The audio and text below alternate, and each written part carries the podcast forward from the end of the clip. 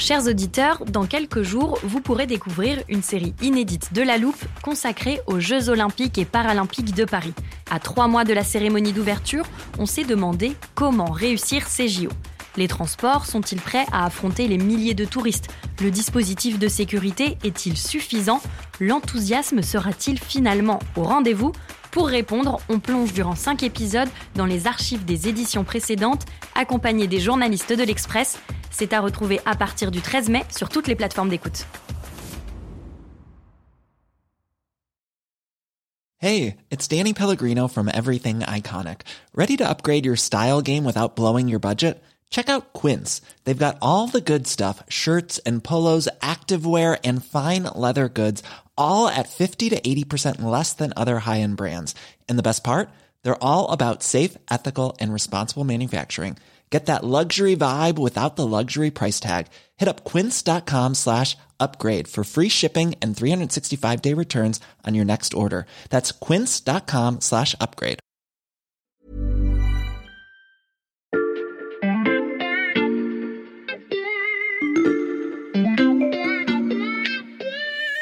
Salut, c'est Xavier Yvon. Nous sommes le jeudi 3 février 2022. Bienvenue dans La Loupe, le podcast quotidien de l'Express. Allez, venez, on va écouter l'info de plus près. Washington promet de couper Moscou des rouages de la finance mondiale ou d'empêcher l'entrée en fonction du gazoduc Nord Stream 2 qui relie la Russie à l'Allemagne.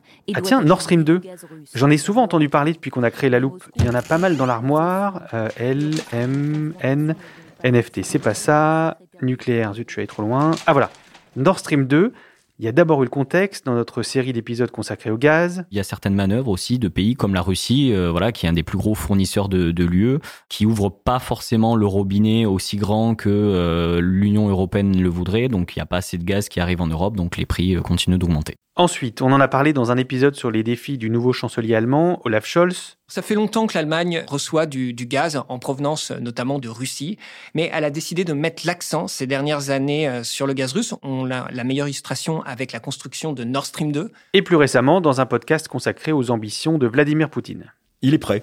Il suffit d'appuyer sur un bouton, d'ouvrir les vannes, et le gaz russe, le gaz de Sibérie, arrive euh, en Europe. Sauf que d'après ce que j'entends comme vous à la radio et à la télévision depuis quelques jours, il est permis de se demander si ces vannes seront ouvertes un jour ou pas.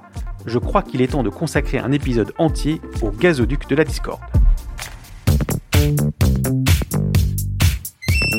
Je le sors de l'armoire pour qu'il nous explique tout en studio. Salut Clément. Salut Xavier et merci d'avoir laissé un peu d'eau et de pain dans, dans, cette armoire. On sait recevoir à la loupe Clément Dagnès du service Monde de l'Express. C'est toi qu'on a entendu dans l'épisode sur l'Allemagne et tu suis de près le dossier Nord Stream 2. En quelques mots, tu nous rappelles de quoi il s'agit? D'un gazoduc, d'un large tuyau de 1230 km de long qui relie West-Luga en Russie, Mhm. mmh. près de Saint-Pétersbourg, au terminal de Lubmin en Allemagne, via la mer Baltique, pour transporter du gaz. Mmh. Il est construit, mais il ne fonctionne pas encore. Et si on appelle cet immense tuyau Nord Stream 2, c'est parce que, évidemment, il y a eu un Nord Stream 1, Clément. Absolument. Il a été mis en service en 2012 et il fonctionne.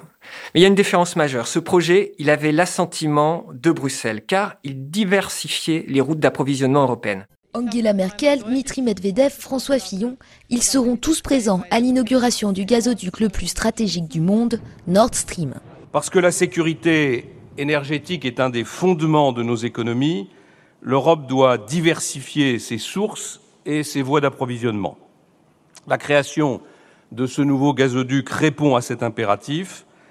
Avec l'achèvement de la première phase des travaux, c'est une étape pionnière de notre diversification dans les infrastructures gazières qui vient d'aboutir. Mais Nord Stream 2, qui doit doubler les capacités de gazoduc entre mmh. l'Allemagne et la Russie en mer Baltique, il pourra avoir l'effet contraire, parce que sur le plan de l'énergie, il ne bénéficie qu'à la Russie et à l'Allemagne, qui comptent sur l'absence d'intermédiaires pour mieux valoriser ses réseaux et son stockage. Et depuis le début du projet, il y a donc des craintes géopolitiques autour de Nord Stream 2. Quelles craintes, Clément? Ben, Ce gazoduc augmente considérablement les possibilités de livrer l'Allemagne et l'Europe de l'Ouest sans passer par l'Ukraine. C'est un double impact pour l'Ukraine. L'Ukraine ne touchera plus de droits de passage, qui représentaient plus d'un milliard d'euros par an. En 2020, le pays a transporté 56 milliards de mètres cubes de gaz russe vers l'Europe. Et surtout, potentiellement, c'est plus facile d'envahir l'Ukraine ou de mener une attaque si le risque de ne plus pouvoir livrer les Européens en gaz n'existe plus. Et Nord Stream 2 a été construit malgré toutes ces craintes. Oui, Xavier, mais ça n'a pas été un long fleuve tranquille. Sur le plan d'abord technique, il a fallu le poser, ce pipeline, donc ça prend du temps, il faut des navires spécialisés.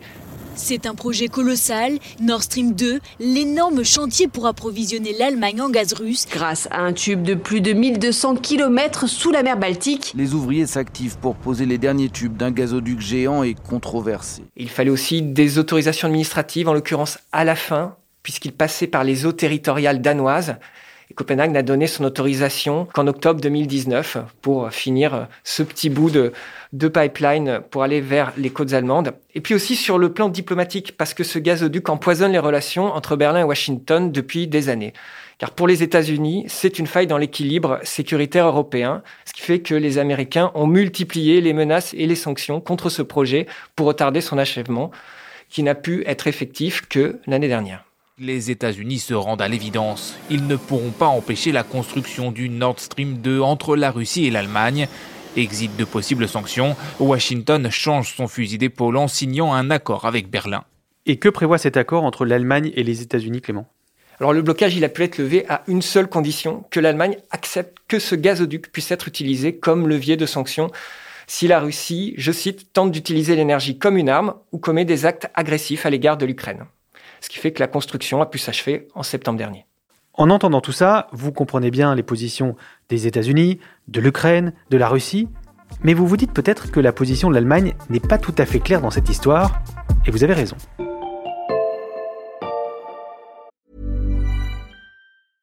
Hiring for your small business? If you're not looking for professionals on LinkedIn, you're looking in the wrong place. That's like looking for your car keys in a fish tank.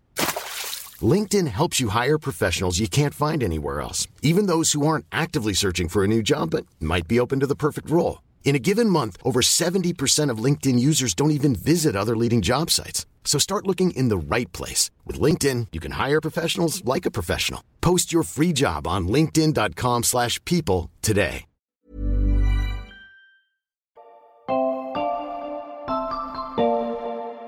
Cette fois, c'est fait. Après des mois de discussion, l'Allemagne est officiellement une chancelière. Angela Merkel a obtenu la confiance de l'Assemblée, le Bundestag.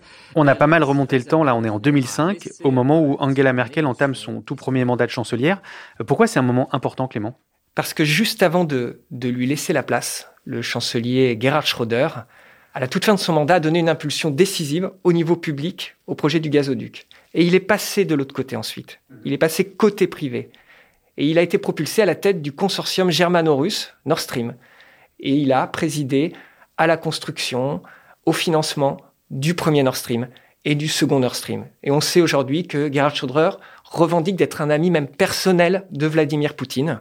Il est même au conseil d'administration d'un géant pétrolier, autre que Gazprom, qui est lié à Nord Stream 2, qui s'appelle Rosneft, ce qui lui permet de toucher des centaines de milliers d'euros par an. Grâce à la Russie, Gerhard Schröder est un homme riche mais l'envers de tout ça, c'est que c'est aussi un homme très influent qui a joué un rôle décisif dans la promotion de Nord Stream. Et je n'ai pas encore entendu de raison rationnelle à la résistance de Bruxelles.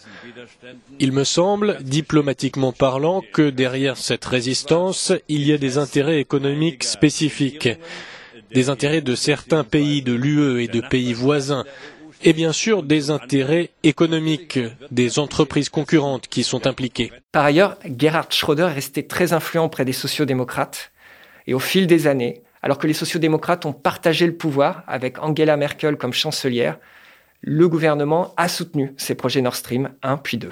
Ce qui leur importait, euh, Clément, c'était le soutien à Nord Stream 1 puis 2, ou bien au fait plus général d'entretenir des liens économiques avec la Russie eh bien, Un peu des deux. Il faut remettre les choses dans leur contexte. Ce n'est pas simple à imaginer du point de vue français. Euh, mais en Allemagne, une partie de la population, essentiellement en ex-RDA, communiste, se sent plus proche de la Russie que des États-Unis. Hmm. J'ai vu notamment ce sondage, seuls 34% des Allemands de l'Est pensent que les sanctions économiques imposées à la Russie depuis l'annexion de la Crimée sont correctes, alors qu'à l'Ouest, ils sont 68%. On voit, l'Allemagne est très partagée. Cette partie de la population euh, est donc favorable au maintien de projets comme ce gazoduc, malgré les provocations russes. Oui, il y a deux raisons historiques à cette tendance. Le premier, c'est ce qu'on a appelé l'os politique. Mhm. C'est la politique de rapprochement avec le bloc de l'Est qui avait été initiée par le chancelier social-démocrate Willy Brandt dans les années 1970. Il a été perçu comme une des raisons de l'écroulement du bloc communiste et donc de l'unité retrouvée de l'Allemagne. Le 12 août 70, un traité de non-agression est signé avec l'URSS à Moscou. Le 7 décembre de la même année, un autre avec la Pologne à Varsovie. Ce processus de détente Est-Ouest est irréversible. Ce qui en découle, c'est l'idée du changement par le rapprochement. Ça a été le fil rouge de la politique étrangère allemande vis-à-vis de la Chine et de la Russie ces 20 dernières années. L'idée que leur démocratisation découlerait de l'interdépendance économique avec l'Ouest. Et la deuxième raison?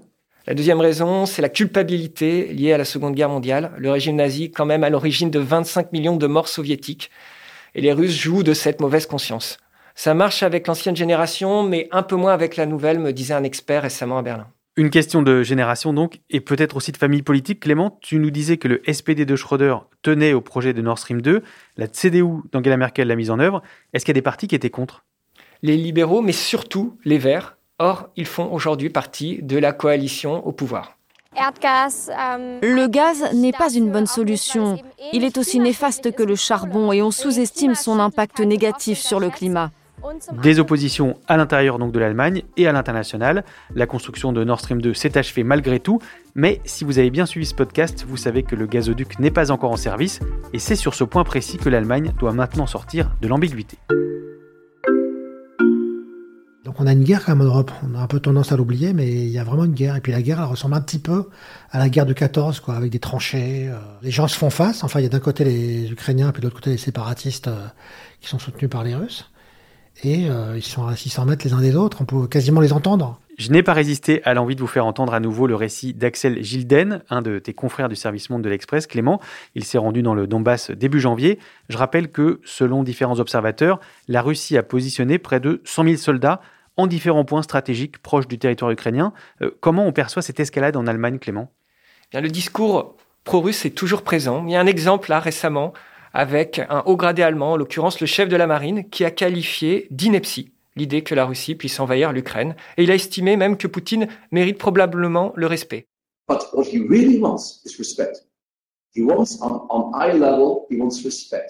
lui a demandé de démissionner et il l'a fait immédiatement.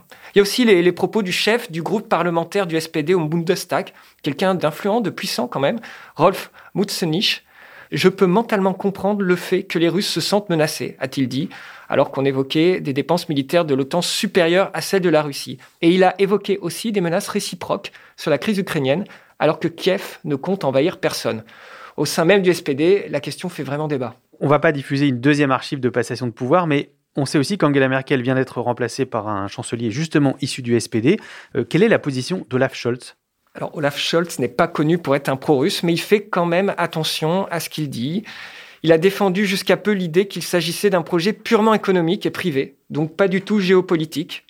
Par ailleurs, l'Allemagne continue sur son idée de refuser de livrer des armes à l'Ukraine, qui est liée aussi à une position historique, mmh. l'envahissement de l'Est de l'Europe à l'époque nazie. Mais sur Nord Stream 2, Olaf Scholz a eu conscience qu'il ne pouvait plus rester ambigu sur cette question. Alors même s'il reste toujours dans la retenue, dans sa façon de parler, il a clairement dit que toute agression russe aura un coût élevé. Et donc Nord Stream 2 sera impacté, pourrait ne pas rentrer en service. L'Allemagne sait de toute façon dans la crise actuelle qu'elle doit présenter un front uni face à Poutine. Un front uni de l'Ouest qui a donc euh, parlé d'une seule voix la semaine dernière, conformément à l'accord qu'on a évoqué au début de ce podcast. We continue to have uh, very strong and clear conversations uh, with our German allies, and I want to be clear with you today. If Russia invades Ukraine, one way or another, Nord Stream 2 will not move forward. Si la Russie envahit l'Ukraine de quelque manière que ce soit, le projet Nord Stream 2 n'ira pas à son terme, affirme Victoria Nuland, la numéro 3 de la diplomatie américaine. Elle dit cela, Clément, avec le soutien de l'Allemagne. Soutien tardif, il faut le préciser. Soutien tardif, donc. Et s'il n'y a pas d'invasion, que se passe-t-il pour le gazoduc?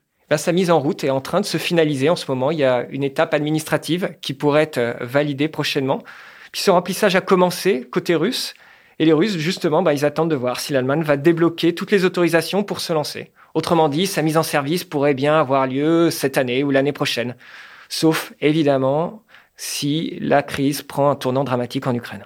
On a beaucoup parlé de l'Allemagne dans ce podcast, mais si la mise en service a lieu, à terme, c'est surtout une victoire pour la Russie de Poutine.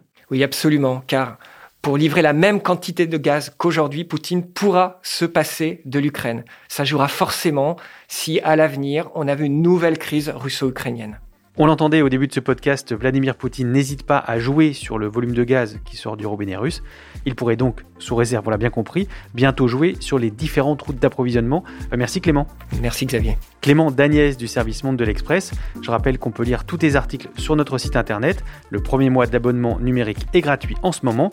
Et pour ne rater aucun épisode de La Loupe, pensez à vous abonner sur votre plateforme d'écoute, par exemple Deezer, Apple Podcast ou Podcast Addict. Vous y trouvez un nouvel épisode chaque matin dès 6h. Et vous pouvez aussi nous laisser des commentaires et nous mettre des étoiles si ça vous a plu. Cet épisode a été fabriqué avec Alexandre Ferreira, Margot Lanuzel et Lison Verrier. Retrouvez-nous demain pour passer un nouveau sujet à la loupe.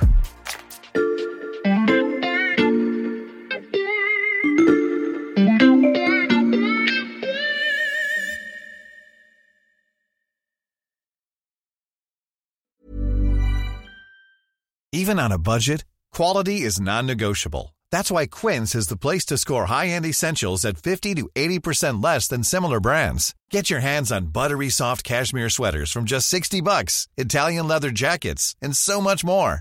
And the best part about Quince, they exclusively partner with factories committed to safe, ethical, and responsible manufacturing. Elevate your style without the elevated price tag with Quince. Go to quince.com slash upgrade for free shipping and 365-day returns.